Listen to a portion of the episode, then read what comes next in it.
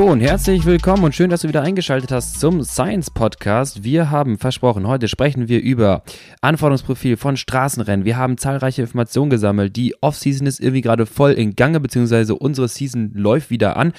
Ich habe ein paar äh, Erkenntnisse in meinem eigenen Training äh, herausgefunden und Lennart hat uns auch wieder ein bisschen was zu erzählen. Lennart, hast, Hi. Du, hast dich vorbereitet auf heute? Ja, natürlich. Ich bin immer vorbereitet, äh, das, ist, das liegt in meiner Natur. Nein, ein Glück äh, sprechen wir hier über Radsport, da bin ich wirklich vorbereitet, aber in anderen Dauerhaft. Einfach, genau, was mich einfach interessiert, aber ja, sonst glaube ich nicht, bin ich nicht immer der vorbereitetste Typ gewesen. Doch, Zumindest- letztens hast du eine Studie Oh, mitgebracht. ja, ja, genau, aber in der Schule war das nicht so äh, oder in der Uni auch so, da war Vorbereitung. Hast du dich Naja. auch so ein bisschen rechts, links durchgewurstet? Boah, ja, ich glaube, ich habe immer rechtzeitig den Arsch hochbekommen. Also dann haben Mhm. es dann noch hingekriegt. Äh, vielleicht auch, weil ich es ein paar Mal irgendwann nicht hingekriegt habe, irgendwie für eine Klausur pünktlich zu lernen. Aber ja, also ich bin nicht der Typ, der in die Vorlesung gegangen ist und mitgeschrieben hat, sondern eher der Typ, der sich dann bei der Fachschaft die Mitschrift Mhm. gekauft hat für 15 Euro und das dann durchgearbeitet hat irgendwann. Wenn, Du bist also so se- selbstorganisiertes Blog-Seminar. Mhm, genau. Shit, so zwei Tage Shit. vorher. Okay. Und jetzt machen wir mal 24-Stunden-Schichten. Aber der Druck muss manchmal da sein. Ähm, Ja. Bei uns war es halt viel im Sportstudio mit äh, Vorträgen halten und da muss ich sagen, äh, super unangenehm, wenn du Leute hast, Kommilitonen hast, die einfach gar keinen Bock auf das Thema haben und es einfach wirklich machen, weil es so eine Art Pflichtaufgabe ist, weil dann Mhm. denkst du, ja, ich kann auch die Zeit besser investieren. Da kann ich mir wirklich ein YouTube-Video anschauen, das ist wirklich so. Ähm, gleichzeitig muss ich sagen, für Inhalte und Thematiken, wo ich mich selber wiedergefunden habe, keine Ahnung, ich musste mal äh, äh, einen, einen Vortrag halten im Bereich Diagnostik. Da Ja. habe ich parallel aber schon als Diagnostiker und Fitter gearbeitet. Und äh, hab dann halt Da geht dir das Herz auf, ne? ja, voll. Also zum einen habe ich euch ein paar Sachen vorbereitet, dann war ich aber auch, wenn andere vielleicht ähm, sich so ultra darauf vorbereitet haben, was sie sagen, wie sie es sagen, bin ich da so entspannt reingegangen und Ja. mir so, ja gut, dann, äh, dann wollen wir doch mal sehen. Hier Genau. Das ist auch ein angenehmes Gefühl. Voll. Sogar im Podcast hier, wenn du richtig gut vorbereitet bist, dann gehst du ja rein und denkst, ja geil, das Thema kann ich richtig viel zu sagen. Und wenn du halt ein Thema hast, wo du nicht so viel, dann denk ich mir so, mm, Ja, da kommst du auf einmal um die Ecke und sagst, ja Lukas, wie ist das denn jetzt bei den Crit Racing Regen und mit dem Immunsystem? ja genau. ähm, ja, aber ich glaube, es soll jetzt hier nicht in so einem Schulpodcast äh, oder Uni-Podcast äh, ausarten. Wir wollen nämlich über Radsport sprechen, da habe ich viel mehr zu sagen als über meine Schul- und äh, Uni-Zeit. Ähm, was hast du für Themen, hast du Themen mitgebracht? Sonst äh, steige ich Mm. mal so mit so ein, zwei Ja, se selbst, ein bisschen Selbsterkenntnis. Also ich würde mich selber Oh. korrigieren, genau, weil ich hatte letztes Mal gesagt, ich war irgendwie so, äh, ich weiß nicht, ob ich Form hatte. Ich weiß, ich habe keine Form. Das kann ich jetzt äh, klar sagen, nachdem ich äh, Anfang der Woche oder letzte Woche, ich weiß gar nicht, äh, versucht hatte, 40-20 zu fahren, mit deutlich weniger Watt Mhm. natürlich als im Sommer, aber auch merkte, also ich glaube einfach, meine, meine Zellen hat schon so lange kein Laktat mehr äh, abgebaut. Produziert zwischendurch vielleicht schon. Ja. Mal so ein, so ein ich fahre durch die City äh, Ampelsprint, ja. Aber so wirklich systematisch abbauen ist da nicht. Das geht dann vier Wiederholungen gut. Und auch wenn ich 30 Watt runtergehe oder 40 Watt, merke ich mir so, irgendwie funktioniert hier irgendwas nicht. Also Ja, das Ganze soll zwar gradientenabhängig sein, aber wenn der, wenn die, wenn die H-Ionen Laktat aus einer Zelle nicht raustransportiert werden, weil die Türen zu sind, dann hast du auch das Gefühl, ja, da kannst du ja machen, was du willst an Intensität. Hier geht gar Ja. nichts. Ich muss mich da nochmal neu reinfinden wieder. gut, das ist deine Selbsterkenntnis. Ich saß jetzt, äh, glaube ich, schon über eine Woche nicht auf dem Rad, habe jetzt gerade meine, meine zweite Erkältung in fünf Wochen durch. Hoffe, dass das jetzt erstmal ein bisschen anhält. Und äh, ja, leider ist jetzt auch gerade so eine Phase, wo halt nicht so viel passiert im Radsport. Das ist so diese Phase, wo du auf Pro Cycling Sets klickst und dann steht da so No UCI Events Dann ist today. schon hart. Denkst du, oh. Normalerweise wenigstens noch äh, was in China oder in, in äh, Ja, aber die habe ich tatsächlich auch nicht wirklich verfolgt, die Rennen, muss ich sagen. Also irgendwie, die Saison war auch lang als Fan, muss man, Ja. muss man dann sagen. auch, auch mal sich Ich selbst bisschen- auch mal da eine ja, Pause. auch mal dann ne? Off-Season machen. Nur die Pause kommt halt ungelegen, wenn man gerade irgendwie krank ist. Dann hat man natürlich schon Bock, was zu gucken. Aber auf einmal sitzt du beim Saitana-Crit und feierst dann irgendwie. also Itala ein guter Stichpunkt. Äh, Maxim van Gils, äh, Ja. schön, äh, mit der schönen Ohrlatsche von hinten gegen den Alter, Helm. was war da denn los? Ja, Was, was, was, was, weißt du den Hintergrund? Ja, ähm, glaube ich, da irgendwie ein Kilometer vor Ziel hat der halt, der Typ, der da eine sich gefangen hat, hat einen Jayco-Fahrer mit der Hand weggeschoben und den halb in den Maxim van Gils reingeschoben, Okay. der dann natürlich irgendwie eine sehr kurze Zündschnur hatte und dem dann nach dem Zieleinlauf da schön von hinten einen vollgegebenen Helm wie? gegeben hat. Aber wie? Weil die Leute, weil das irgendwie gesehen hat. 50 Schweizer Franken Strafe Nur? bekommen und irgendwie so Hat das Team mir was gesagt? so oder? zwei UCI-Punkte oder so. Ein, so ein, also total lächerlich, finde ich. Also, und er hat auch gesagt, so, ja, ich akzeptiere die Strafe, egal was kommt. Ich hätte ihm auf jeden Fall eine höhere Strafe gegeben. Klar, also, Also- das ist viel zu günstig. Das kannst du, also so eine Ja. Schelle kannst du ja erlauben in so einem Rennen, sag ich mal. Das fand ich schon krass. Also, äh, Was, ja, was, was kostet eine Schelle im Rennen? 50 Schweizer Franken und zwei UC-Punkte. Nehme ich. Junge, also für 50, da musst du erstmal irgendwas finden, was nur 50 Schweizer Franken Ja. kostet. Also, ich glaube, Weißt du, was 50 Irgendwo- Schweizer Franken kostet? ja, pinkeln irgendwo. Das und ich habe das wirklich mal gemacht in meinem ersten äh, Juniorenjahr. Da war ich bei Deutschen Bahnmeisterschaft in Cottbus. Ich wusste das nicht. Ich bin einfach zwischen dem Start. Falsch rum auf der Bahn gefahren. Nee, es war offizielle Start der Einerverfolgung, aber die waren gerade im Ziel. Ich bin über die Bahn gerannt. Über die Bahn gerannt auf die Tribüne zum Hinsetzen. Ja, gut, das geht wirklich nicht. Das geht gar Das ist auch günstig, muss man sagen. Ja, ja, aber überleg mal, in so einer offiziellen Veranstaltung, Weltmeisterschaft, rennt dann irgendwie so ein Fan über die Bahn. Ich geh, Ja, geh mal kurz hier drüber, ja? Ja, ah, da ist meine Familie. Hallo. Hallo. Ist da noch ein Platz frei? Ja, da komme ich jetzt hin. Ich wurde angeguckt von den Wettkampf, von den, von den Ü60 Wettkampfausschüssen, wurde Ja. ich angeguckt und äh, zu Recht natürlich, weil ich bin einfach über die Bahn gerannt. Sag mal, das, das geht nicht, das ist heiliger Boden, kannst du nicht machen, im Wettkampf über die Bahn zu rennen. Ja, wusste ich nicht, kostet 50 Schweizer Franken. Äh, ja, Saitana Crit habe ich mir auch allerdings nicht angeguckt, nur den, den Zieleinlauf. Es gibt ja eigentlich wieder ein bisschen Cross-Rennen.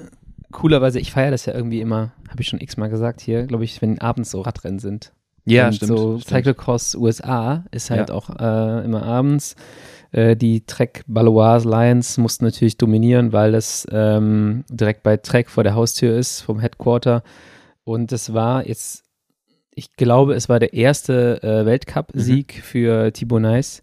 Mhm. Nice. Ähm, ich bin mir nicht ganz Nice. sicher, ob das ein Weltcup war. Ich glaube schon. War auf jeden Fall cool zu sehen. Und ich habe letztens auch noch mal so ein Bild gesehen. Äh, dann wann der letzte Weltcup-Sieg von seinem Vater war, von Sven Nice, äh, gegen Wout van Aert und Mathieu van der Poel rechts, links so. auf dem Podium. so Und dann irgendwie, ich glaube, das war 2015 und Ja. jetzt irgendwie, ja, acht Jahre später äh, ist der Sohn dran, der als einziger so einen Treppenabschnitt halt natürlich irgendwie gefahren oder gesprungen ist. Das habe ich das total habe ich krass. ja, das habe ich schon vor, vor drei oder vier Jahren, weil es noch so ein kleiner Stöpsel war. Ja, da ist der da immer rechts Video? an so einem. Genau. Äh, aber ja, genau. Das war jetzt da, aber auch noch, also da war es halt auch so, war nicht ganz so krass, aber Ja. da halt ein gigantischer Vorteil. Ne? Der hat sie dir einfach abgestellt, ist dann weitergefahren. Ja, diese, diese, er hat das Video, glaube ich, gesehen, mit einer 20er Kadenz und einem Drehmoment von 120 der ist genau, der ist sogar zwei Abschnitte gefahren, die halt kein anderer gefahren Ja. ist. Und das ist am Ende der Unterschied gewesen. Der ist auch erstmal durchs Feld geflügt, von hinten nach vorne und dann hat er kurz äh, durchgeschnauft. Ganz Wird kurz. geil, vielleicht kommt da noch so einer. Ganz kurz, denkst du manchmal auch, wenn du das siehst, so ein bisschen sehnsüchtig, sorry für, mein, für meine Nerdigkeit, aber dafür bin ich bekannt, wenn du das so siehst, wenn jemand am Start bei einem Cyclocross rennt, so reinhackt und dann so auf dem Gas steht, aufhört und wieder weitermacht, aufhört und wieder weitermacht, denkst du auch manchmal so, oh, das muss sich schon ganz nice anfühlen, wenn du, Ganz nice. Willst du was jetzt extra? Wieder? Ja, das hab ich vorhin schon gesagt, Schon wieder, ja, ich habe es ignoriert, aber jetzt Okay. dachte ich, das reicht auch mal, Lukas. Ne? muss sich ganz gut anfühlen, wenn du wirklich so eine Laktat-Clearance-Kapazität hast, dass du Ja, wirklich klar. den Gashahn voll aufdrehen kannst und sobald du nur drei Kurven rollst, weil du gerade langsam rausnehmen musst, ist das so alt abgebaut, dass du wieder drauf gehen kannst. Ja, klar. den- wenn ich das sehe, ich, es tut mir in den Beinen weh, wenn ich das sehe. Ich bin in Cyclocross-Rennen in Essen letztes Jahr gefahren und nach 600 Metern, da habe ich gedacht, ich sterbe. Also wirklich, da hat sich gar nichts abgebaut an Laktat. Kompletter und wenn ich sowas sehe, denke ich mir so, boah, Junge, der, die, die knallen da so muss so krass Bock um den machen. Kurs. Ja, das muss so Bock machen. Koppenberg-Cross vor, ich weiß nicht, ein paar Jahren mal gesehen, Van der Poel. Du fährst erst in Koppenberg, also dieses- Kopfsteinpflasterstück, fährst du Vollgas hoch, startet unten. Jedes, jedes Crossrennen eigentlich. Wenn Ja, ja. ich die erste Minute von so einem Crossrennen sitze, sehe, dann sitze ich auf der Couch und habe irgendwie so 15er Laktat gefühlt, weil ich denke so, schmeckt auch so ein bisschen Blut dann. genau, ich denke so, oh, das muss so asozial sein. Ja, einem ist dann halt auch gerne mal so ein, so ein, wirklich so, so ein belgisches Wetter, wenn so drei Grad sind. Kein, Alter. so, so fünf vor Schnee. Und man ist selber halt in dem Zeitpunkt, weil es im Winter ist, halt schon voll lange nicht mehr so ein ein Minuten Ja, ja. richtig anaerob und richtig laktaziden Sprint gefahren. Man denkt so, Alter. Und dann siehst du halt diese Ampel, rot, rot, rot und dann grün. Und dann schießt Van der Poel da voll gaslos einen Koppenberg hoch, mit diesem Kopfsteinpflaster. Ja. Oben rechts weg, kippt fast vom Fahrrad. Und dann geht's auf die, fahren sie danach nicht mehr den Koppenberg, Genau. und dann geht's auf den Track drauf. Kippt wirklich fast um, rollt runter, erste Kurve rechts weg. Und danach steht der wieder auf dem Gas. Ich würde sowas von geradeaus fahren in der ersten Kurve danach, weil ich so grau bin. Aber ja, ich kann voll nachvollziehen, was du Okay, meinst. gut. Und äh, Sehnsüchtig, schaue ich mir das mal an. genau. Und äh, freue mich auch wieder auf diese Duelle, die ja letztes Jahr waren die Richtig, richtig geil. Und dazu möchte ich auch direkt sagen, äh, für all diejenigen, die äh, mal jetzt dieses Jahr, auch in diesem Winter, mal im Cross ausprobieren wollen, ähm, eigentlich eine ganz coole Serie bei uns in NRW in, dem, in der Region, äh, NRW Cross Cup, äh, Bomb Track Cross Cup und zwar äh, noch diverse Rennen jetzt am kommenden Samstag, also nee, Sonntag schon, wenn die Folge rauskommt, in Emstetten. Nächste Woche geht es weiter in Lünen und so weiter. Schaut doch mal auf die Seite vorbei. Wer sich darauf vorbereiten möchte, der kann das super machen mit unseren Cyclocross-Trainingsplänen. Die hat der Marc zurechtgeschrieben, der auch gerne sich dann mal auf Cyclocross-Rennen mal die Kante gibt. Und äh, wir haben das in Training implementiert, einfach als Highlight so ein bisschen, auch mal im Winter so ein bisschen was zu machen, was ähnlich wie die Swift-Rennen Intensität sein soll. Du machst es draußen, du muss jetzt auch gar keinen Anspruch erstmal auf ein Ergebnis haben, sondern einfach mal wie eine Art Trainingswettkampf zu sehen. Ich habe das ja damals auch mit dem Kids-Team gemacht, hat ja mega Bock gemacht. Ich meine, keiner war von uns ja. ja. wirklich richtig gut, aber alle hatten irgendwie Spaß, alle hatten einen Puls von 190 äh, und sind einfach am, an so einem Sonntag, als ich mal die, die Lunge auf links äh, gefahren. Ich glaube, eins fahre ich dieses Jahr auch wieder so. Ich Wenn das Bock. nicht so totales, totales Scheißwetter ist, wo du danach irgendwie das Auto und äh, das Rad und alles komplett mhm. reinigen musst, dann glaube ich, fahre ich auch dieses Jahr nochmal ein oder zwei. Am 4.11. ist in Hürth nicht, das ist bei uns ja in der Ecke, oder halt am 6.1. Poolheim. Ich weiß noch, Hürth war damals einmal richtig warmes Wetter und mhm. trocken. Da muss ich sagen, das finde ich geil. Also wenn das, ne, wenn das trocken ist, manchmal, dann da hast du ein anderes Gefühl in den Kurven, dann ja. hast du ein gewisses Selbstbewusstsein auch. Also das macht richtig Bock. Wenn ihr Bock habt, äh, dann kommt mal äh, zu einem dieser Rennen und könnt euch vorbereiten. Entweder mit den Vorbereitungsplänen bis zu eurem Wettkampf oder auch den Race and Recover Plan. Sprich, äh, Wochenende dann äh, Crossrennen, dann eine Woche Pause oder zwei Wochen Pause bis zum nächsten Crossrennen. Was kann man dazwischen machen? Marc heute ein tolles Training zusammengeschrieben. Genau, und dann von mir nochmal kurz der Hinweis, habe ich letzte Folge auch schon gesagt, ähm, zum 1.12. Ähm, strukturieren wir das alles immer um. Sichert euch jetzt die, die Pläne noch so, wie sie sind und auch zum aktuellen Preis. Und ähm, danach könnt ihr natürlich gerne auch nochmal äh, in die neue Struktur reinschauen und gucken, ob da was für euch dabei ist. Aber zurück zu den aktuellen Themen, weil ich habe noch so ein bisschen was. Klar, aber du musst mir nur erlauben, dass ich gleich noch einen Plan ankündige, später, der wichtig ist. Okay, vielleicht. Ähm, ich habe gesehen, Thema Olympia. Deutschland Bitte. zwei Startplätze bei den Männern, drei bei den Frauen. Ähm, die haben grundsätzlich das Fahrerfeld ein bisschen eingekürzt, aber äh, ich finde es schon krass, dass da jetzt, also ich musste mich da ein bisschen einlesen, gucken, so, okay, warum haben wir nur zwei Startplätze bekommen bei den Männern und äh, drei bei den Frauen. Geht natürlich nach einer Rangliste. Mhm. Aber es war erschreckend zu sehen, dass Deutschland bei den Männern irgendwie irgendwo zwischen Platz 11 und 20 liegt in der Nationenrangliste. Wow. Ähm, und deswegen nur zwei Startplätze bekommt. Bei den Frauen einen deutlich besseren Job, ähm, sicherlich auch durch Leute oder Erfolge wie bei der Tour durch Liane Lippert oder mhm. Ricarda Bauernfeind, Antonia Niedermeyer beim Giro und ich vergesse jetzt hier sicherlich ganz viele andere Top-Leistungen noch, aber da sieht es ein bisschen besser aus. Im ja, Männerradsport fehlt uns so ein bisschen was so an den Leuten, die halt äh, die Punkte sich sichern und dadurch halt irgendwie auch dann die Startplätze für Olympia. Ähm, an der Stelle natürlich eines meiner Lieblingsthemen, Themen. Äh, wir müssen was für den Nachwuchs tun, wir müssen was für die Nachwuchsstruktur tun. Äh, lieber BDR, wenn das hier jemand hört, da können wir uns gerne mal zusammensetzen und schauen, wie man sowas vielleicht wieder ein bisschen attraktiver machen kann, damit wir nicht irgendwann bei Olympia äh, mit vielleicht äh, einem Platz über Sonderkriterien oder sowas da abgespeist werden. Wie viel hast du jetzt gerade nochmal gesagt im Straßenrennen? Startplätze? Ja. Zwei. Überleg mal, wie willst du so ein Rennen denn fahren? Also, hast, du, hast du ein Sprinter, ein Leadout. Also wenn du das Ding dann abschießt, dann ist schon, das ist schon ordentlich. Aber Klar, es gibt jetzt natürlich auch nur vier Plätze für die Top-Nationen. Das ist schon deutlich weniger. Ja. Aber trotzdem zwei ist halt schon, da kannst du echt nicht viel machen. Auf der anderen Seite, also das gesamte Rennen ja. wird für mich dann eine andere Dynamik haben, weil wenn du 80 Starter hast und 80 Starterinnen, dann hast du nicht viele Helfer dabei und dann ist es halt eigentlich so, als würdest du relativ spät in so einem Rennen einsteigen, mhm. wo halt viele Helfer und Helferinnen weg sind und dann geht's halt los. Ja, das ist halt, also kann Deutschland kann ja keine aktive Rolle halt spielen. Eine Sache noch, und das Rennen ja. ist aber trotzdem irgendwie 250 Kilometer lang. Das kann natürlich dazu führen, dass ja. es einfach sau langweilig wird am Anfang, ja. weil sich jeder sagt, ja, wir haben nur irgendwie einen, einen Teamkollegen oder Teamkollegin dabei. Äh, wir fahren jetzt hier erstmal äh, spazieren für die ersten vier Stunden. Oder, also ja, klar, oder dann auf einmal Potenzial ist für eine Ausreißergruppe, die halt durchkommt, weil auf einmal die Kontrolle nicht mehr da ist. Weil, ich meine, am Ende gehen Genau. Nationen haben einfach keine, keine Power mehr. Also Ja. da müssten ja Nationen miteinander agieren. Das wird auch passieren, klar, aber da gibt es auch viel, viel äh, Eigeninteressen und da muss ja eigentlich schon drei Nationen zusammensuchen, wenn eine größere Gruppe geht, dass die halt wirklich hinterherfahren. Da hast du nämlich immer, sag mal, maximal ein Starterfeld von vier Fahrern, Mhm. ein Hauptleader, Deutschland ist sowieso raus. So, die werden auch nicht unterstützen. Und wenn dann keine Nation fährt, dann hast du aber ganz schnell mal äh, ja, ein paar Fahrer und Fahrerinnen, die vorne gut durchkommen können. Ja. Also vielleicht äh, Deutschland mit ihren zwei Fahrern direkt in die Auslösergruppe. Könnte man auch machen. Ähm, ja, das war so, was ich nur gesehen habe, so an aktuellen News. Dann habe ich noch zwei, zwei Themen. Äh, einmal ähm, die UCI hat die Anmeldungen bestätigt für die World Tour und für den Pro-Team-Bereich. Ja.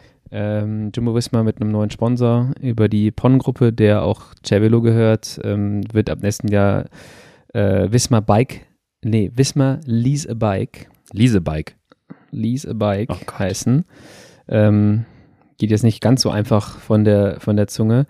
Und was interessant ist, Jumbo hat natürlich die Farben vorgegeben mit Gelb und Schwarz. Und vielleicht könnten wir nächstes Jahr ein komplett andere, eine andere Farbe sehen. Also weg von dieser gelb-schwarzen, äh, sagen wir mal, das sind die Hummeln, die Hummel-Identität.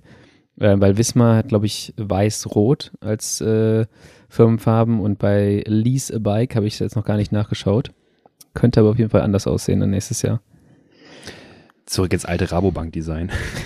Sie haben es auf jeden Fall erstmal angemeldet mit der Betreibergesellschaft, das ist die Blanco Cycling GmbH. Die sind nach der Rabobank-Zeit. Und Ja. Da sind sie auch mal ein halbes Jahr so gefahren unter dem Namen. Ja, stimmt. Blau-Weiß Ähm, mit Blanco, ja. Genau. Und dann noch das andere Thema, was ich eigentlich relativ witzig finde, ist das Devo-Team von Lidl Track. Ähm, Stimmt, den Fakt wolltest du mir vorhin vorenthalten. Ich wollte bin gespannt, was jetzt kommt. also, es ist einfach, da sind natürlich qualitativ sehr gute Fahrer drin. Äh, da sind aber auch so ein paar Fahrer drin, wo du irgendwie schon so eine familiäre Beziehung siehst. Nils Abersold ist der Sohn von Niki Abersold.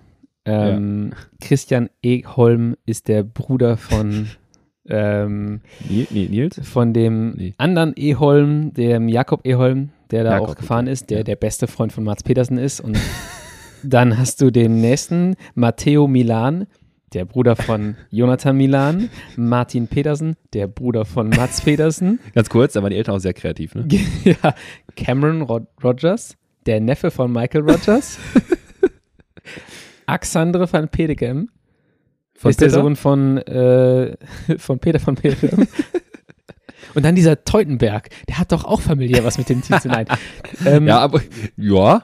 ja, könnte man von außen denken, aber Mein jeder, Timmy ist auch stark genug, aber Timmy ist auch stark die genug. Familie ist aber auch schon stark genug. Aber du könntest halt auch da, wenn du Ja, von klar. außen einen Tim nicht kennst, könntest du Ja, halt sagen, ja, ja klar, den kennen wir, der kommt auch über die Familie, über die Tante kommt er da rein.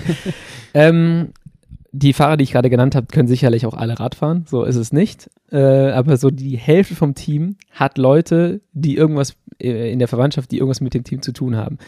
Ähm, und dann, aber ganz kurz, so wurde Juraj Sagan eine ganze Profikarriere durchgezogen. Also, genau, da gibt es noch ein paar andere Kandidaten, aber es ist halt schon krass, es ist einfach eine, das ist so in dem Team von 14, witzig. von 14 Fahrern haben da schon relativ viele eine familiäre Beziehung auch. Ähm, Nochmal, ich möchte hier keinen diskreditieren, die können sicherlich auch irgendwie Rad fahren.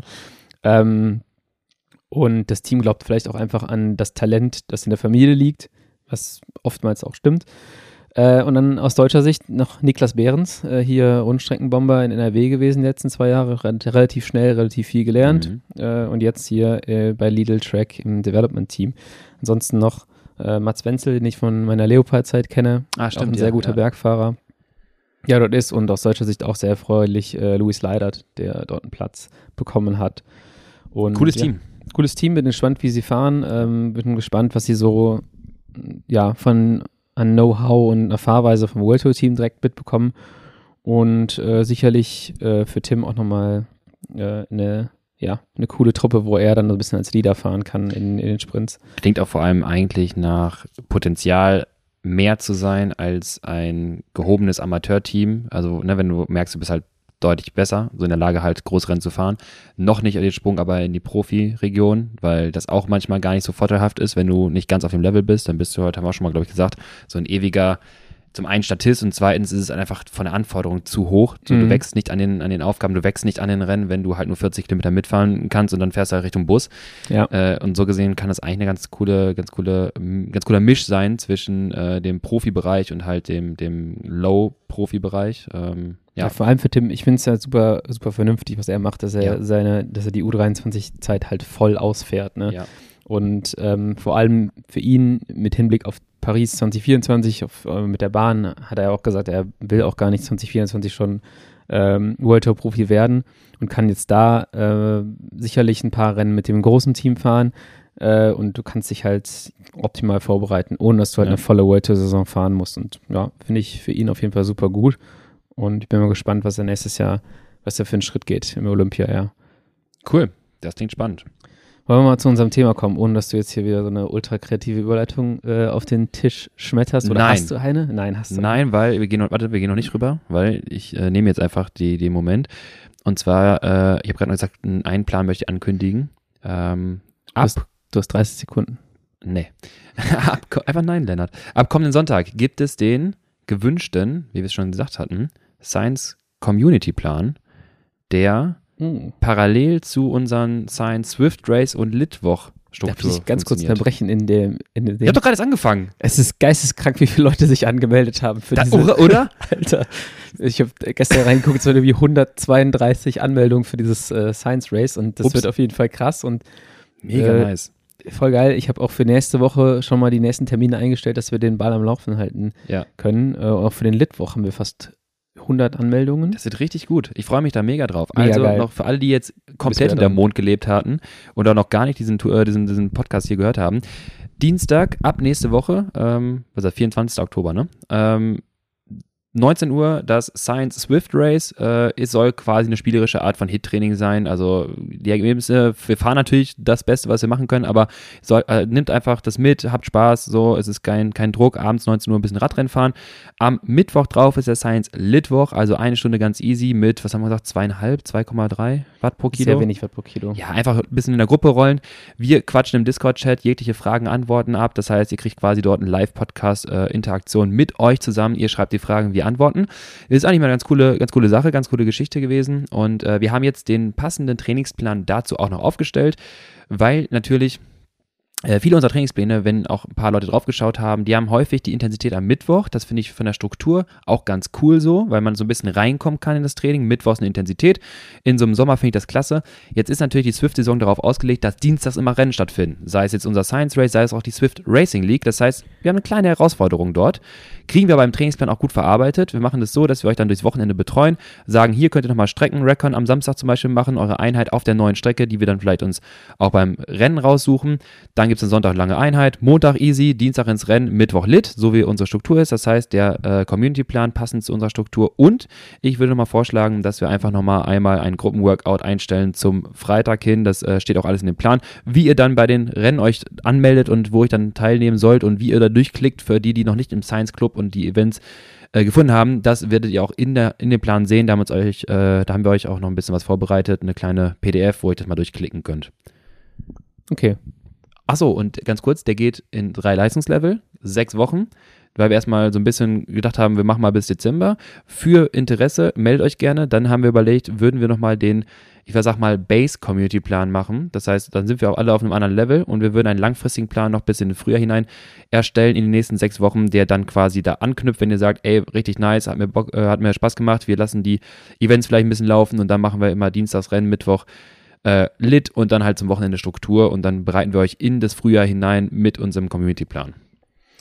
Okay. Das ist Ähm, eigentlich auch ganz ja. gut, um so eine Swift-Rennsucht ein bisschen einzudämmen, Zumindest zu organisieren, genau. zu organisieren. Genau. Also so eine, so eine, so eine äh, kontrollierte, eine kontrollierte Sucht, könnte man sagen. Ja.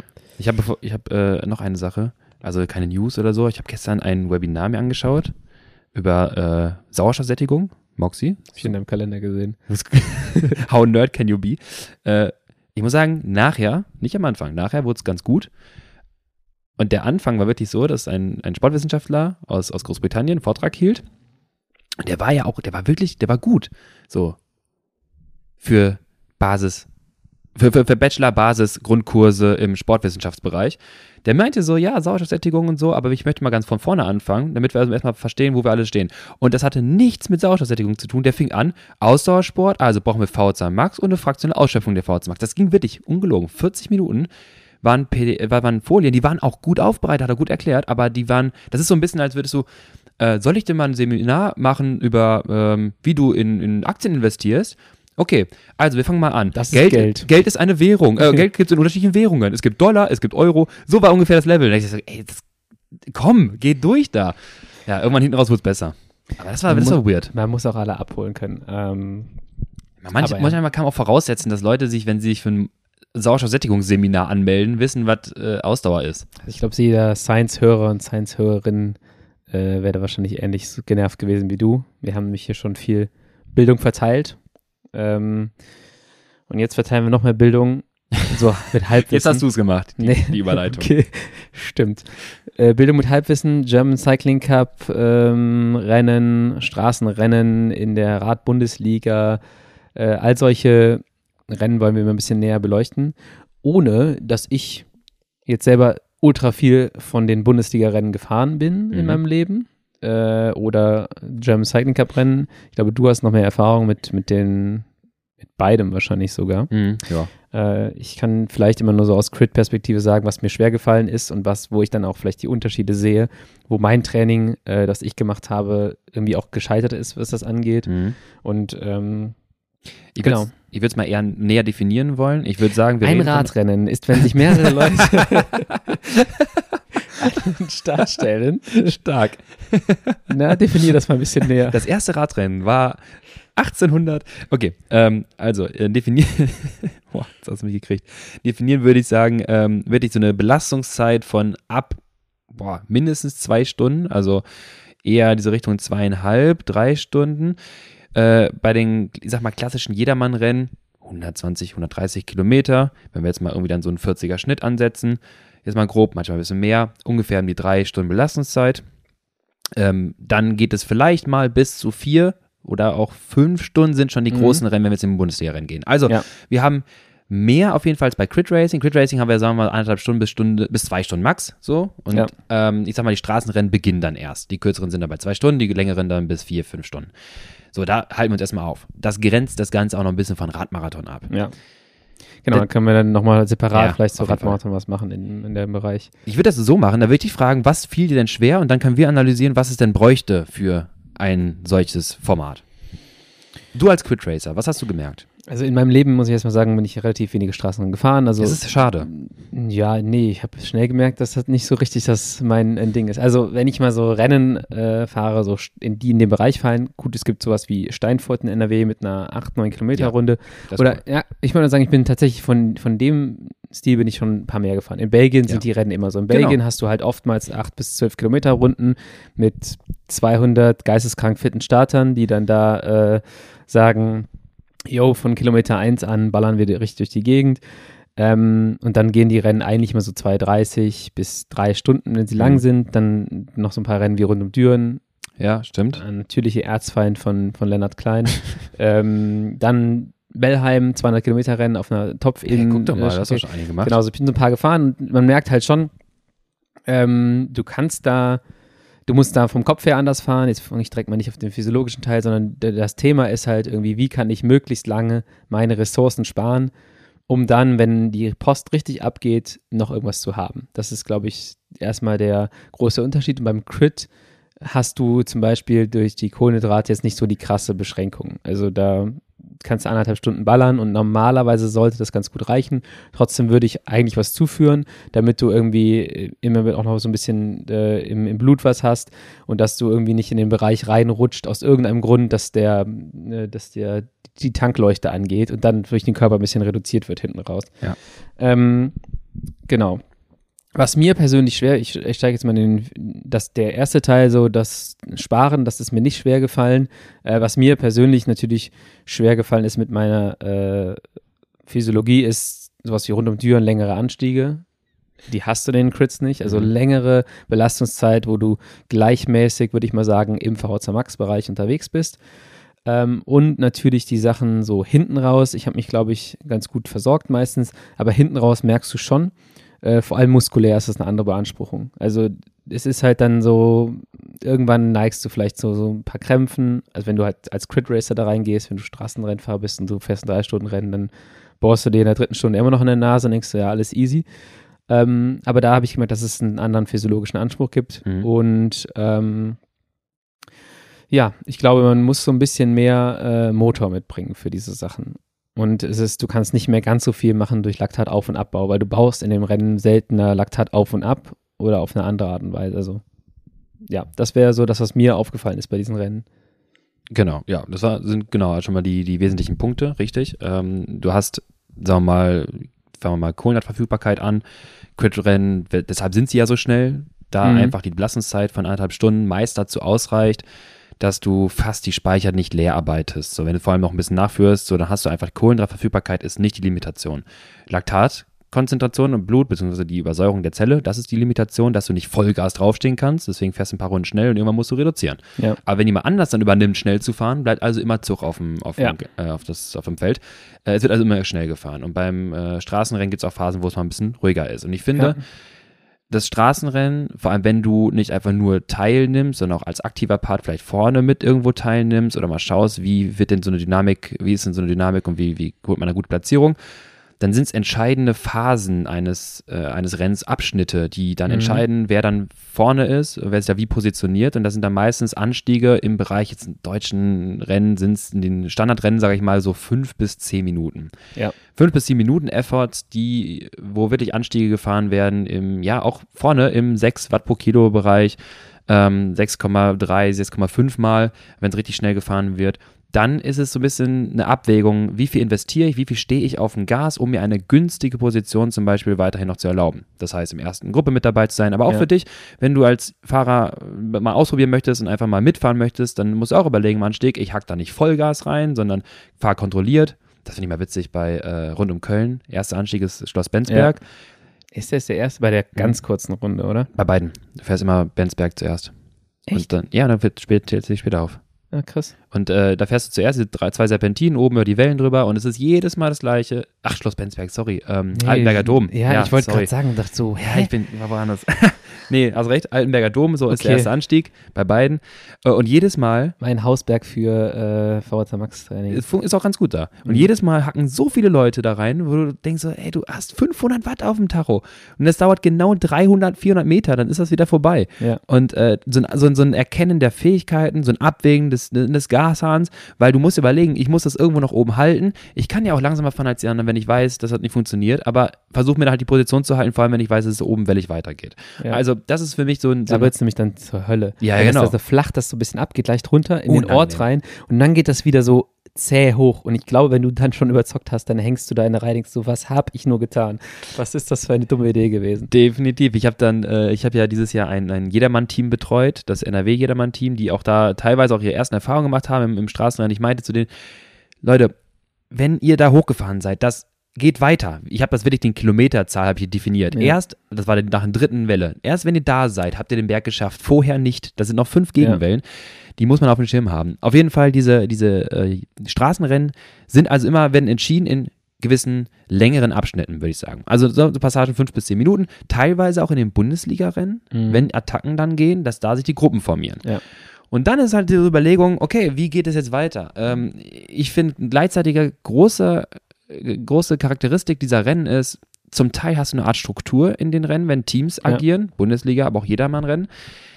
Du kannst aber nicht vergleichen mit World Tour Rennen, wenn man gewohnt ist, da wird die Gruppe schon irgendwie zugefahren. Ja, ja. Da Also es kommt darauf an, wer in Ja. dieser Gruppe drin ist. Also wenn die dominanten Teams halt schon zwei da reinstecken, dann wird es halt auch schwierig, die wieder zurückzuholen. Sowohl im Bundesliga-Bereich als Ja. wahrscheinlich auch im Jedermann-Bereich, wo du diese riesigen Jedermann-Teams hast mit irgendwie so 30 Ja. Startern.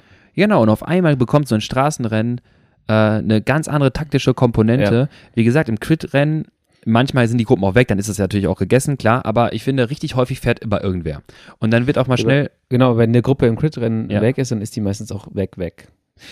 Also wir haben, glaube ich, schon mal darüber gesprochen, dass Ja. es wieder seltener wird, dass so Gruppen wirklich wegfahren, weil es einfach mal schneller Ja. wird. Ähm, und was ich noch sagen möchte, ist so, der Unterschied auch bei einem, bei einem Straßenrennen für mich ist, du wirst im Straßenrennen wahrscheinlich nicht in den ersten 10 Kilometern abgehängt. Wogegen im Crit kann das passieren. Und du weißt im Crit, nach den ersten 10 Minuten, 15 Minuten, kann ich hier um Ergebnis fahren oder nicht. Ja. Bei einem Straßenrennen kannst du das halt gar nicht sagen, sondern dann weißt du erst in der dritten Stunde so, ah, okay, die Beine funktionieren immer noch so wie in der ersten. Ich kann hier agieren, aber ansonsten ist es halt so ein ganz langes, immer wieder in sich reinhorchen Mhm. und warten. Mhm. Definitiv. Und richtig häufig ist es auch so, dass halt Fahrer mit super starken Kapazitäten sich selber das Rennen nehmen können, Ja. wenn sie einfach ein bisschen zu überambitioniert daran gehen. Ich hatte, glaube ich, rund um Köln erzählt, wir hatten dann den belgischen Meister im Jedermann-Rennen, ich weiß gar nicht, wie er heißt jetzt gerade, Mhm. der halt Altenberger Dom so hochgedonnert ist über die Wellen, der war da halt weg, aber den konntest du sehen und du konntest genau sehen, wie viel, von hinten konntest du sehen, wie viel Druck der auf dem Gas hat.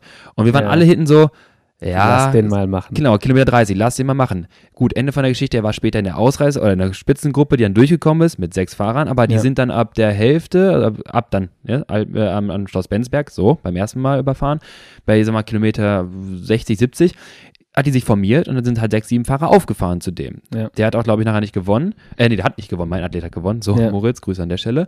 Ähm, dann waren halt sechs Mann Spitzengruppe und dann gab es nachher einen Sprint aus dieser Gruppe. Und das war auch so eine, so eine, so eine taktische Abwägung, ähm, die richtigen Fahrer in der Spitzengruppe zu po- positionieren und dann musst du entscheiden, okay, was, wie setze ich das Ganze um? Weil im Crit-Rennen Rennen hast du halt relativ häufig halt so, so, so ein, ja, gut, du hast auch taktische Komponenten, aber du hast dann schon irgendwie häufig mal so einen Sprint aus einer kleinen Gruppe, wenn du es nicht in der Lage bist, halt auf eine, eine Solo-Aktion halt zu schaffen, aber du hast viel mehr Ak Aktionspunkte teilweise noch im Straßenrennen, wenn du noch so eine Topografie hast, wo noch ein paar Hügel drin sind, wo du überlegen musst, okay, kann ich halt vielleicht meinen Gegner hier schwächen? Ja, ich glaube, es läuft im Crit läuft es anders ab. Ich glaube, du hast viel, das Interessante am Crit Racing ist, du hast sehr viele Entscheidungen in sehr kurzer Zeit. Ja. Also du hast, du musst Runde für Runde für Runde immer wieder die Situation, Situation neu bewerten. Und im Straßenrennen er läuft halt alles einfach so ein bisschen entzerrter ab, ein bisschen langsamer. Fährt einer, klar, da musst du auch schnell entscheiden. Das ist ganz, ganz wichtig im, im Radsport oder generell im Sport, äh, schnell Entscheidungen treffen zu können. Ähm, wir haben schon mal über das Downer-Phänomen gesprochen. So lange zu warten, bis die Gruppe safe nicht mehr einholbar ist und dann hinterher zu fahren. Das äh, habt ihr damals echt gut hingekriegt. Reagieren vor agieren. Ja, genau. Und das äh, im, im Straßenrennen äh, ist es dann halt so ein bisschen so, dass du dir das angucken kannst. Du kannst, wenn du denjenigen siehst oder die Gruppe noch siehst, schauen, ähm, ob, ja, ob der da viel Zug drauf ist, dann so ein bisschen kalkulieren, sagen so, okay, das wird echt schwierig, das hier Mhm. so lange durchzuziehen. Mhm. Und dann kannst du deine Entscheidung treffen. Ähm, ich möchte mal so ein bisschen äh, im, im Straßenrennbereich darauf zu sprechen kommen, was denn dann auch so die physiologischen Parameter sind, die, die drei wichtigsten. Also du hast gerade schon die, von den Anstiegen gesprochen. Irgendwas zwischen fünf und zehn Minuten musst du halt schon richtig auf dem Gas stehen können. Das ist dann, welcher Bereich interessant? Was, wofür, was brauchst du da? VHC Max VHC Max definitiv. EB, also Genau. sagen wir diese, diese 105 Prozent VHC Ja. Max. Ähm, also großer, großer Motor, Motor definitiv, haben wir ja schon mal gesagt, immer gut. Große VHC Max immer gut. Leistungsbereitschaft oxidativ äh, herstellen zu können, weil du dann einfach äh, Kohlenhydrate einsparst, Laktatproduktion einsparst und wenn du einen großen Motor mitbringst, kannst du kontrolliert fahren. Ähm, ich finde, ich kann mal ganz kurz zitieren, weil ich habe hier gerade die- einen Powerfile offen von, von meinem Athleten Moritz, der Ja. ist ein sehr guter Fahrer auf diesem Jedermann-Rennen. Ähm, beim Riderman die erste Straßenetappe. Riderman ein Auftaktzeit 16 Kilometer, glaube ich, war es. Zweite Etappe Straßenrennen, dritte Etappe Straßenrennen. Wenn wir sonst mal sagen, dass das Crit-Rennen eigentlich daraus besteht, bipolar zu sein, also lit, locker, locker, locker, an, äh, also easy, rollen an die Kurve ran und dann halt wieder mit plus 500 Watt irgendwie anzutreten, also hast du zwei Pole, hast du halt auch sehr viel Zeit beim, ähm, beim, beim Straßenrennen im Medio-Bereich. Ja. Also jetzt bei einem, in dem Fall Sechs-Zonen-Modell, gehen wir mal jetzt hier zwei Zonen zusammengefasst, also Threshold-Bereich, ähm, zwischen jetzt in dem Fall bei ihm 260 Watt und halt 350 Watt rum, ähm, ist der halt einfach, sagen wir mal, rund 30 Prozent in einem Dauer, des Rennens im Dauergasbereich. Das sehen wir nie im Crit Racing. Ja, genau. Also in so kontrollierten, sehr hohem Standgas. Ja. Diese Anstiege zum Beispiel oder halt Windkanten oder halt Positionieren im Rennen. Und das hast du auch weniger im, im, im äh, Rundstreckenrennen. Ja, und das musst du halt, das ist der zweite Punkt, das musst du halt ausbauen können. Das musst du im Training auch, ähm, musst du auch fahren, im Gegensatz zum Crit-Bereich, wo du sowas halt seltener fahren musst. Und ich glaube, wenn wir uns jetzt hier von Crit in der ersten Folge zu jetzt Straßenrennen zu Marathons bewegen, Mhm. dann wird man einfach die, innerhalb dieser drei Folgen und diesen krassen Shift sehen. Ja. Wie viel Zeit verbringst du in solchen Zonen? Ähm, wir brauchen für so ein German Cycling Cup Rennen oder ein Radbundesliga-Rennen, um da erfolgreich zu fahren, wahrscheinlich eine mittlere Laktatbildungsrate. Ja. Die darf nicht zu niedrig sein, weil du auf den, bei den Rennen schon irgendwie eine Explosivität brauchst. Und wenn du das Rennen auch gewinnen willst, brauchst du schon irgendwie musst du eine Explosivität auch haben, es sei denn, Ja. du hast so einen geisteskrank großen Motor, dass du einfach solo wegfahren kannst. Ja, wenn du diese drei Profile miteinander vergleichst, sag mal den, den Crit-Bereich, genau, das ist eigentlich ganz gut gemacht, Crit-Bereich, Straßenrennen und halt Radmarathon, dann würde ich sagen, sind die Straßenrennfahrer, also die mittleren, diejenigen, die am ehesten noch so eigentlich Kapazitäten im Typ 2a-Phasebereich trainieren müssten. Nicht im ganz hohen Bereich, also nicht Vollsprint, ähm, auch nicht zu ausdauernd, zu langsam, sondern diese Intermediate Typ 2a-Faser, die Laktat produzieren kann, aber auch Sauerstoff entsprechend Ja. nutzt. Ähm, so dieser, diesen, was wir immer sagten als Turbo. Deine, deine, deine äh, Zwischenzündung, die aber nicht zu Ja. hoch gedreht werden darf, weil sonst hast du das Problem, dass einfach das System zusammenbricht, jetzt mal blöd gesagt. Ähm, und dieser Bereich, ne, dieser 5 bis 8 Minuten, 10 Minuten Bereich, den auszubauen über VHC Max, genau, und aber auch eine mittlere Rate, eine, am Ende muss man sagen, für die, die es jetzt gerade wissen, den Bereich, ähm, eine Anaerobic Capacity, Ja. W Prime zum Beispiel, also in Energie oberhalb deiner Schwelle. Einfach äh, gesagt, wenn du einen 6-Minuten-Anstieg hast und du bist in eine Minute 5 und du hängst gerade so am Ende der Gruppe und du kannst die Spitze von dem Berg sehen, da ist der Bereich halt entscheidend, weil da Ja. musst du noch so ein bisschen über den Punkt gehen können und dann halt richtig, also ich, ich kenne das Gefühl, wir haben es mal beschrieben, so dieses Brennen in den Beinen, aber das Mhm. gute Brennen in den Beinen. Ja, Also, oder, oder liege ich jetzt hier vollkommen falsch, nur um den Leuten irgendwie so ein Beispiel zu geben, wo, wo es halt gefragt ist. Nee, die, genau, das ist richtig. Ähm, ich meine, es ist manchmal einfach faktisch nicht möglich, wenn halt die, der pH-Wert so stark droppt, dass du einfach nicht mehr kontrahieren kannst. Ist halt so. ja. Klar, aber du brauchst diesen, diesen kontrollierten, aber All-Out-Bereich, teilweise in so einem Rennen. Ich kann das bei mir nur in Zahlen beschreiben, aber die Zahlen Ja. sind ja bei jedem anders. Also Ja, genau. wenn ich jetzt halt irgendwo über 430 Watt fahren muss Ja. oder so, noch eine Minute, nachdem ich schon fünf Minuten irgendwo im VC Max-Bereich war, dann an einem guten Tag kann ich das. Und dann hab, merke ich auch so, das ist äh, total das geile Gefühl, dieser, ich kann so ein bisschen spielen. Ich kann mal auch echt schnell fahren, Mhm. Aber ähm, das geht natürlich auch nicht ewig. Und der Unterschied jetzt gerade des Straßenrennen zum Crit-Rennen ist halt einfach, dass beim Crit irgendwann auch schnell wieder der Punkt kommt, wo du vom Gas runtergehen musst, weil die Kurve Mhm. naht so. Also selten musst du richtig lange auf dem Gas Ja. stehen. Äh, Und beim, beim Straßenrennen hast du halt diesen Anstieg, der hört jetzt nicht auf und das geht halt dauerhaft so weiter. Und Ja. da muss halt die, ja, sag mal, die, die oxidative Energiebereitstellung über die VHC Max dann letztendlich, die es halt gemessen wird, je größer dieser Parameter, desto mehr Möglichkeiten schaffst du dir selber in diesem Ja. Rennen halt fahren zu können. Und ich würde dann sagen, wenn wir sagen, mit, wir haben jetzt gerade zwei Parameter abgearbeitet, Ja. VHC Max und mittlere Rate, dann ähm, die Effizienz, also unser Genau. Parameter 3, da würde ich sogar sagen, fast auch nur so, so mittelentscheidend. Ne? Nicht, wenn du, wenn du, man könnte ja sagen, okay, wie, schnell, wie effizient kriegst du aus Sauerstoffenergie? Ja. Wir können auch immer sagen, je tiefer, die, wie, wie geringer die Effizienz, äh, schon, je besser die Effizienz, je geringer Sauerstoff, desto besser ist es per se, aber es ist nicht der entscheidende Leistungsparameter. Weil das Rennen eigentlich kurz genug ist. Genau. Also, aber dennoch ähm, ist es schon, also du, sagen wir mal, du könntest beim Crit total blöd einfach alles raushauen. Geht natürlich nicht wegen Laktataufbau Ja. und du übersäuerst dann irgendwann und bist dann nicht in der Lage zu agieren in den entscheidenden Stellen. Aber im Straßenrennen kommst du an den Punkt so, du kannst viel raushauen, aber auch nicht alles. Du musst halt schon irgendwie schauen, dass du die ersten, möglichst die ersten Phasen des Rennens viel aus dem Fettstoffwechsel generierst, um dann halt diesen Rucksack der Kohlenhydrate, den, dein Ja. Turbo, äh, den zu schonen. Ähm, Ja. Das heißt, da musst, kannst du ein bisschen verschwenderisch fahren, aber nicht total. Genau. Und wenn wir, aber dann würde ich den, den Parameter 4, was wir schon mal angesprochen hatten, den noch viel mehr wertschätzen, weil das war meine größte Problematik immer. Mhm. Ähm, Fatigue Resistance oder Durability. Genau, das wollte ich gerade sagen. Das, was ich halt meinte, so mit, den, mit der Muskulatur, Ja. äh, die nicht mehr so richtig. Ich kann da auch nur wieder äh, so aus diesen belgischen Rennen sprechen. Beschreibe es. Wir sind letztes Jahr ein belgisches Rennen, Ja. glaube ich, zusammen gefahren. Gab so eine kleine Autobahnbrücke. Ja. Und da hast du jede Runde immer dich, oder ich in mich reingehört, so, hm, okay, kann ich hier, wir fahren zwei Autobahnbrücken, aber Ja. äh, so immer so, okay, wie fühlt sich das gerade an? Okay, machen die Beine das, was ich möchte? Ja, ja. gleitet die Muskulatur immer noch genauso wie halt in Runde 1, wo du halt so frisch darüber fährst und sagst, ja klar, kann ich hier für 50 hochfahren oder 500, das ist kein Thema.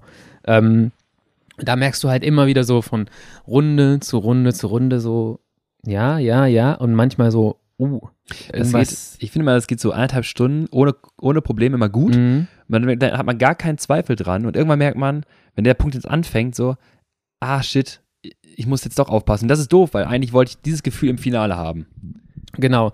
Und dann manchmal geht es im Finale dann noch mal irgendwie ein bisschen besser als, als drei Runden zuvor. Und ich habe aber auch so, das ist jetzt direkt eine Frage an dich, so, macht das einen Unterschied, ob du, äh, weil ich habe das Gefühl, beim Crit kann ich zwei Stunden lang das gleiche immer wieder machen, auch tief gehen, bei so einem Straßenrennen, nach anderthalb Stunden, wenn da eine lockere Phase war, Mhm. fällt es mir teilweise schwerer, dann wieder in diese Turbophase zu schalten. Ja.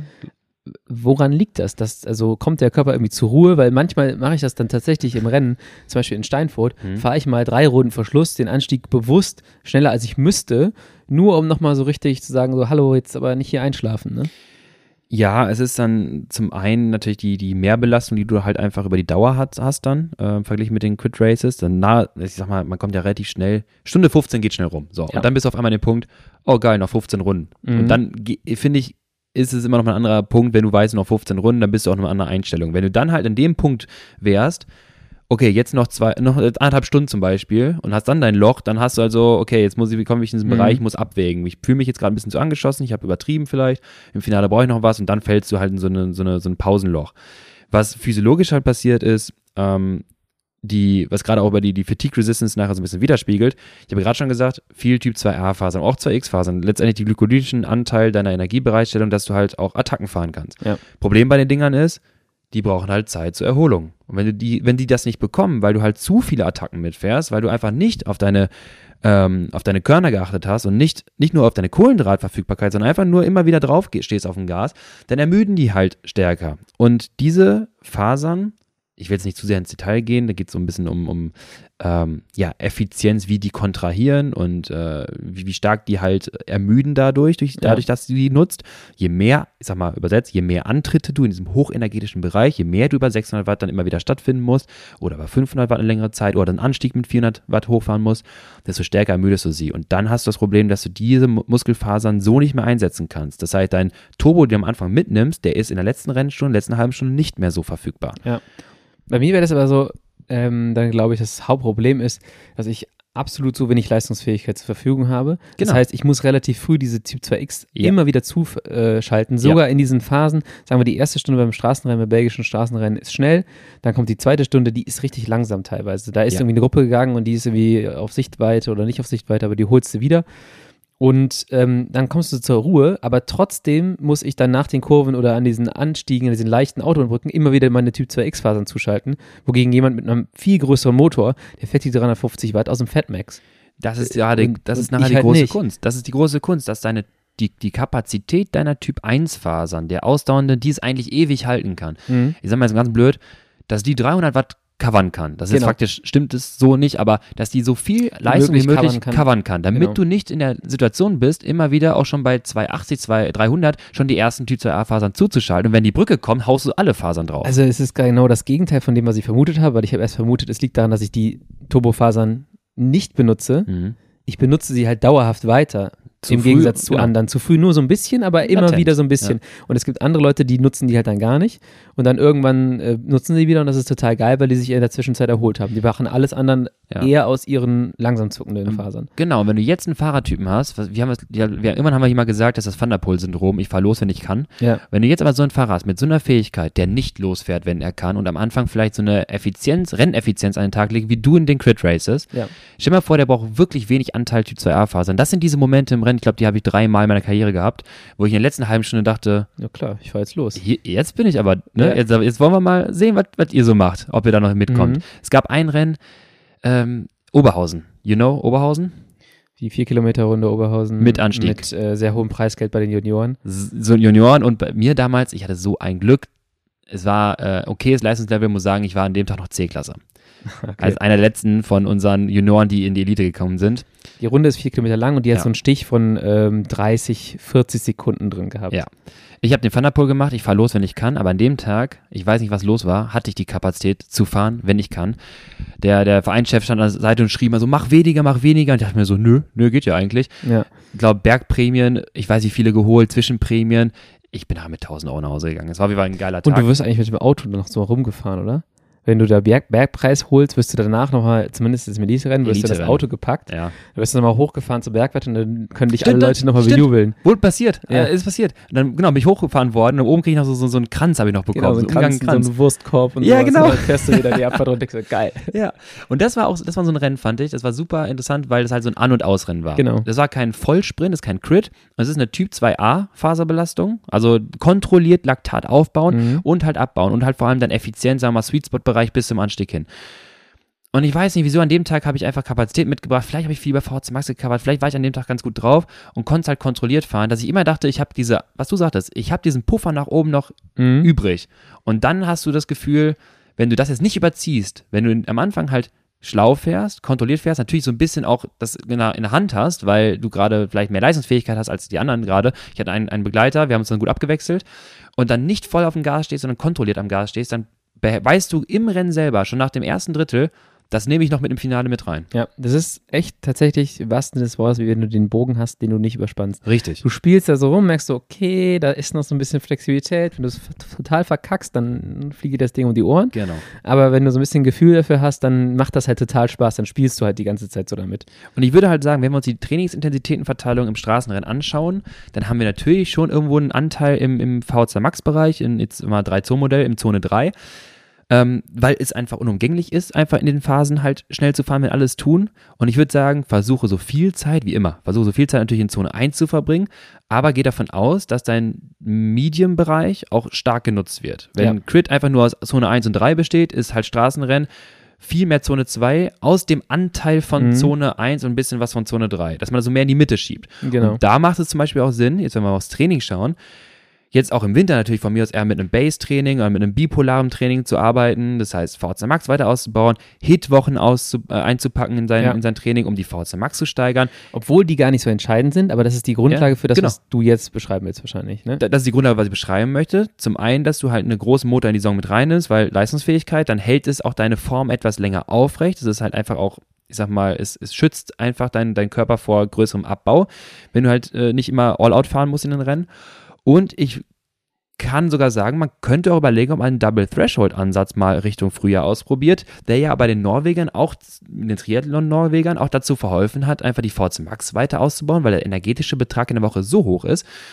Und gleichzeitig baust du halt deinen, äh, ich sag jetzt mal, Schwelle 340, 330, keine Ahnung, du baust halt den Bereich von 300 Watt, 280 Watt, was man teilweise halt fahren, phasenweise fahren muss, baust du halt weiter auf und Mhm. wirst halt dort effizienter. Also irgendwie es hinbekommen, den, den, den, die Leistungsfähigkeit der Typ 1 Fasern mit in diesem Medium-Bereich äh, hochzuschrauben.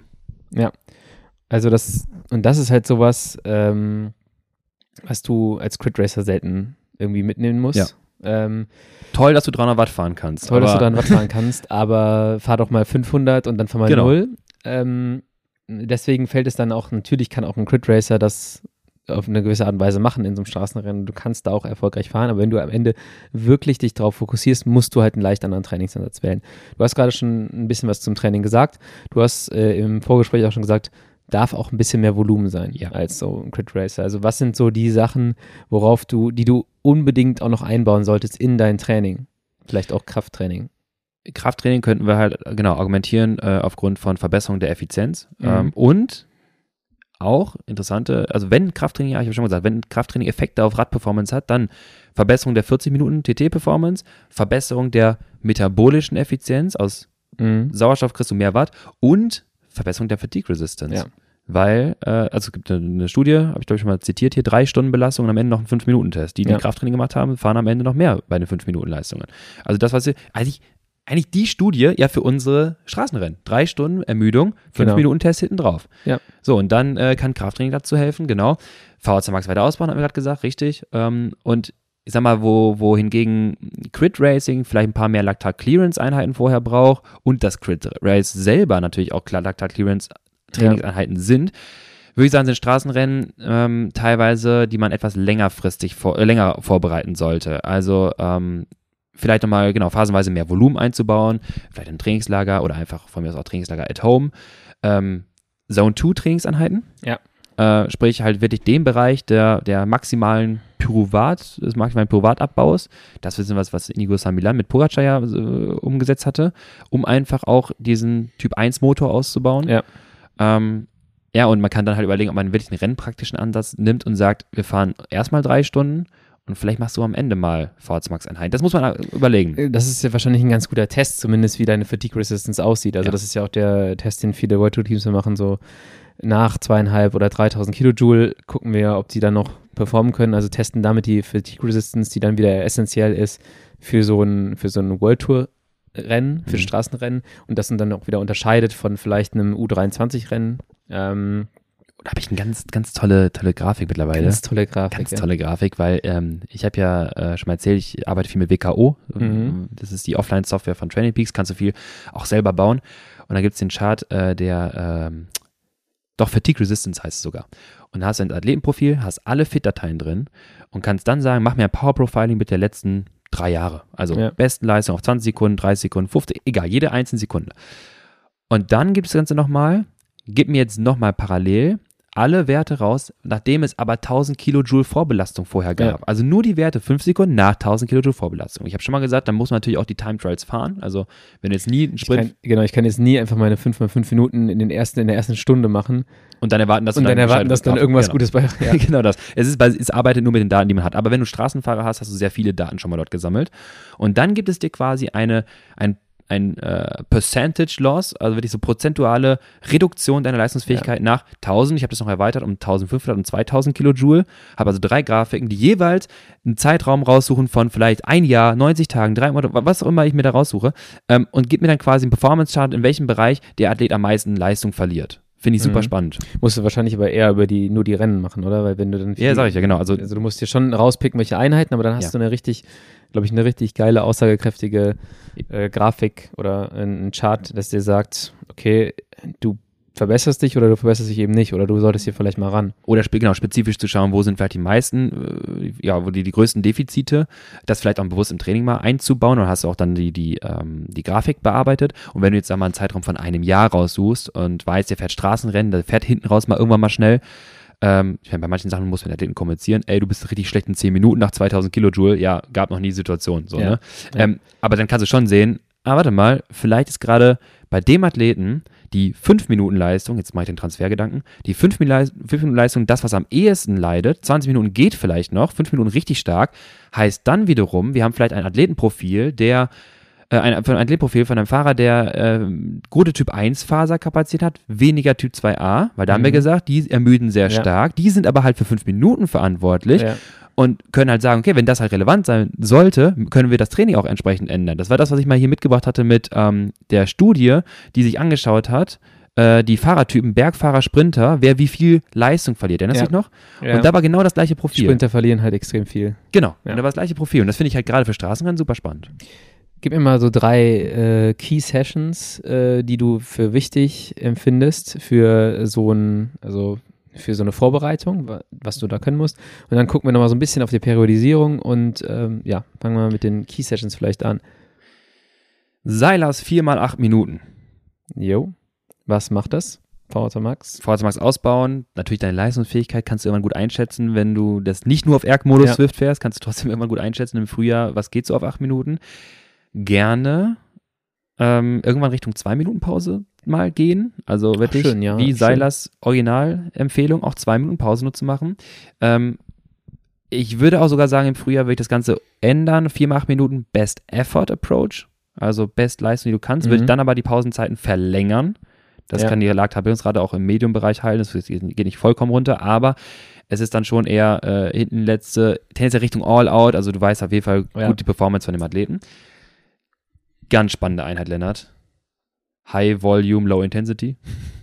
Also Ja. einfach Lit-Einheiten. Ja. Einfach easy fahren. Ähm, ja, und jetzt, wenn du mich auf drei festnagelst, dann würde ich vielleicht noch sagen, ähm, entweder, ich muss jetzt auf, du kannst ja aussuchen, entweder ein Mix aus Intensität und Zone 2, habe ich mal gebaut.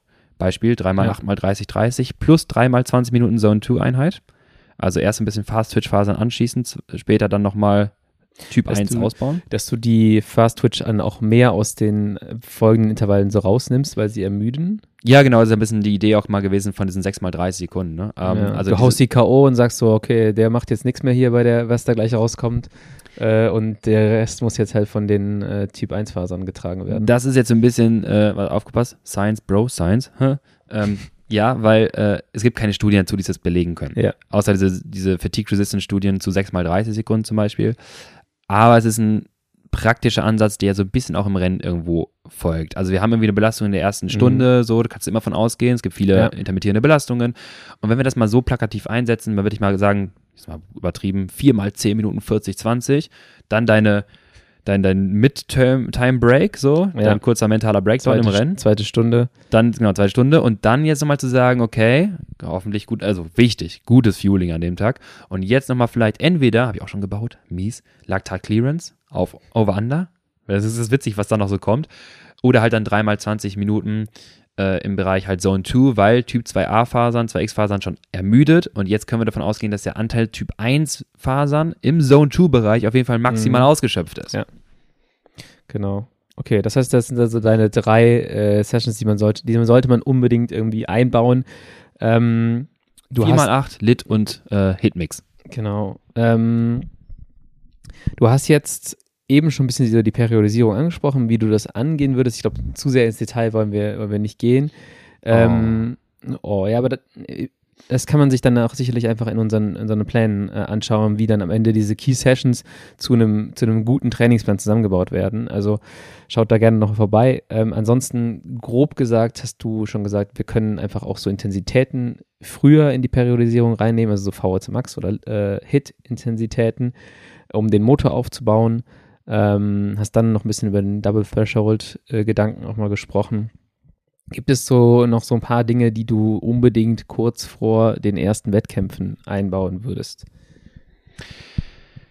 Ähm, ich würde die, wir hatten schon mal gesagt, je länger die Rennen, desto ähm, mehr kannst du auch so ein bisschen im Training noch umsetzen vor einer, äh, als Vorbereitung. Ähm, das heißt, wir müssten jetzt nicht ganz so voll frisch am Start stehen. Also man kann, ich würde es dann Ja. eher allgemein jetzt beschreiben. Ich würde sagen, ich würde das Training ein bisschen länger aufrechthalten. Ähm, dann würde ich das Tapering äh, so strukturieren, dass natürlich ein bisschen Volumen reduzieren, aber die Intensität beibehalten. Ja. Ähm, also so ein 3x8 x 30, 30 will- wirst du da nochmal sehen. Und gerne lasse ich in Vorbereitung für, für Straßenrennen halt, wie gesagt, meinen Hitmix fahren und dann nochmal, vielleicht am Samstag, der ist ja auch schon lange, da geht da teilweise dreieinhalb Stunden, vier Stunden. Ähm, oder mal so eine, ich habe auch schon eine Stunde Lactat Clearance fahren lassen. Also eine Stunde am Stück, eine Minute VHC Max Bereich, vier Minuten Fatmax.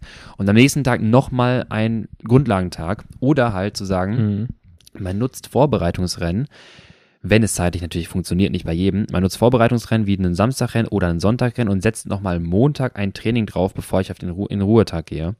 Auch aus der Situation heraus, angeschossene Typ 2a und 2x-Fasern und jetzt kann ich nochmal einen guten Grundlagentrainingsblock draufsetzen am nächsten Tag Mhm. und nutze oder versuche das Volumen zu erhöhen, um mir durch Rennen, Vorbereitungsrennen nicht zu viel Training zu nehmen.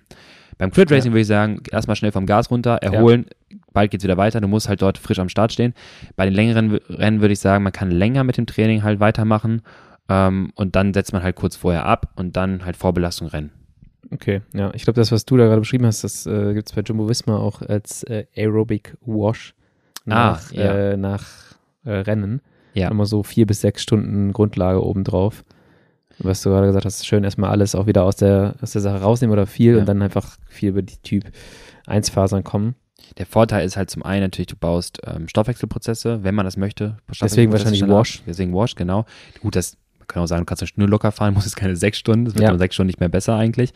Ähm, so, du regst halt das Lymphsystem und so weiter an, aber halt, wie gesagt, du hast einen sehr effektiven Ansatz auf das zwei Lit-Training. Sachen, ne? Du machst machst einmal den Sachen. Wash und einmal machst du halt den, Ja. den Aerobic. Vergesst mir an dem Tag bitte aber nicht die, wieder die Kohlenhydratzufuhr. Ja. Man neigt dazu, ja, ja, Lit, aber du hast aber auch dann zwei Tage im äh, Sonderfall deine Speicher wirklich leer geballert, ne? Ähm, und Ja.